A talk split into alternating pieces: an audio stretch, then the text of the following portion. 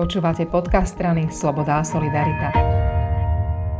Sedíme v parlamente a rozprávame sa o schôdzi, ktorá trvala doslova niekoľko sekúnd. Rozprávame sa so šéfkou poslaneckého klubu SaS, Ankou Zemanovou. Anka, túto schôdzu chceli zvolať smeráci, opozícia, preto, aby sa rozprávali o pandémii.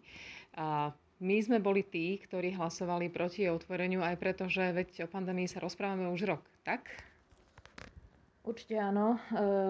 Jednoducho téma opozície je to úplne legitimná, že môžu, keď majú 30 podpisov na akúkoľvek tému, požiadať o otvorenie schôdze.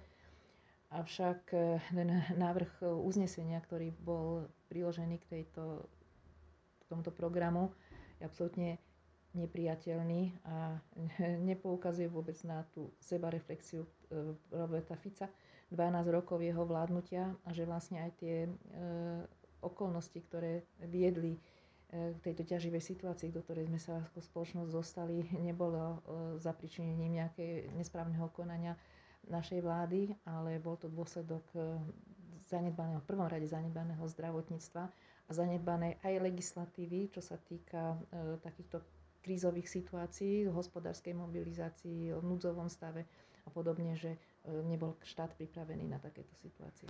Čiže Robert Fico v tom uznesení ignoroval tú minulosť a hádzal všetku zodpovednosť na súčasnú vládu, tak je? Ešte pomaly na trestnoprávnu zodpovednosť tejto vlády za každé jedno úmrtie, za všetky zlyhania a podobne.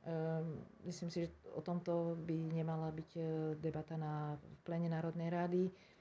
A keď majú pocit, že treba kritizovať aj v parlamente o týždeň, približne o týždeň bude veľká schôdza, ktorej budú mať neobmedzený praktický čas na to, aby povedali svoj názor. Bude to schôdza k programovému vyhláseniu vlády a vysloveniu dôveru vláde Eda Hegera. To chcel robiť Fico aj teraz a ešte chcel rokovať aj o Sputniku. Čiže predpokladáme, že schôdza o dôvere vláde bude pomerne dlhá a asi aj zaznejú silné slova. Očakávame to? Tak sa to dá samozrejme očakávať zo strany opozície, ale verím, že aj koaliční partnery prídu so silnými posolstvami, pretože vláda Eda Hegera, samotný premiér v prvom rade, má našu veľkú podporu a predpokladám, že aj koaliční poslanci prídu s významnými posolstvami pre ďalšie fungovanie, trojročné fungovanie tejto vlády. To, čo sa dnes malo udieť, bolo vlastne také gesto. Opozícia chce, aby jej vláda skladala účty a parlament ale tú schôdzu neotvorí. Keď sa takéto veci diali v minulosti, my sme ich vyčítali, keď Smer neotváral parlamentnú schôdzu. Čím teraz my vysvetlíme alebo oponujeme, že proste nechceme, aby sa o tom dnes rokovalo, chceme to posunúť až na taký regulárny čas? Priestor na takéto diskusie sú v prvom rade vo výboroch. To sú tie pracovné priestory, kde keď chce opozícia prísť nejakým konštruktívnym návrhom, tak by mali prísť s návrhom na zvolanie buď mimoriadnej schôdze výboru, alebo zaradiť takýto bod riadnym procesom do riadnej schôdze výboru, a tam je ten priestor na to, aby takáto debata, pracovná debata mala byť.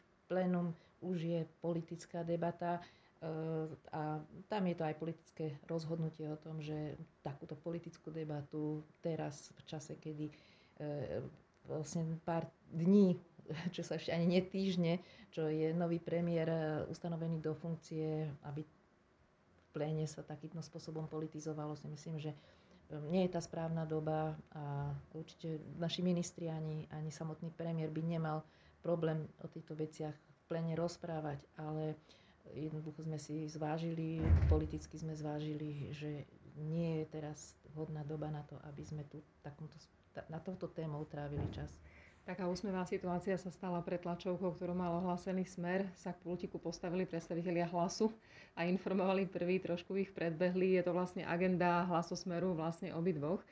A zaujímavé je, že viacej hovoria pred kamerami, než v pléne. Reálne v pléne tam počuť aj najmä iné opozičné strany.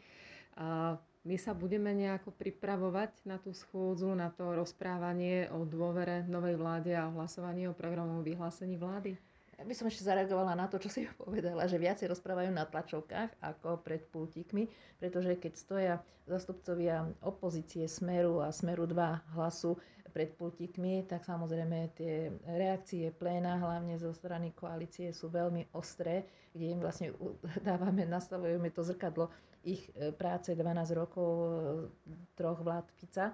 To znamená, že na tej tlačovej besede síce dostanú otázky od novinárov, ale nie sú priamo konfrontovaní s týmito poznámkami. Takže to je z ich pohľadu takého ľudského je to celkom pochopiteľná taktika. A čo sa týka programového vyhlásenia vlády, samozrejme tam očakávame, že vystúpia aj opoziční, budú kritizovať, je to ich úloha, ale takže bude tá debata dlhšia, ale zo strany koalície myslím si, že veľmi konštruktívna. Ani sa toho nebojíme. Budeme podpísaní a to programové vyhlásenie bude odrážať vôľu všetkých koaličných strán. Určite teraz v týchto dňoch práve sa doľaďuje to finálne znenie. Je trend taký, aby zostalo v tom, vlastne gro zostalo v pôvodnom dohodnutom balíku, ako bolo pri prvej vláde tejto koalície, že len veci, ktoré už boli zrealizované, aby sa odtiaľ vypustili a samozrejme celý ten úvod by mal obnášať to nové posolstvo novej vlády, hlavne premiéra Eduarda Hegera. A pevne verím, že na koaličnej rade v pondelok sa doladia možno niektoré formulácie a že veľmi komfortným spôsobom budúci týždeň to bude predložené do Národnej rady. Ďakujem veľmi pekne. Pekný deň prajem.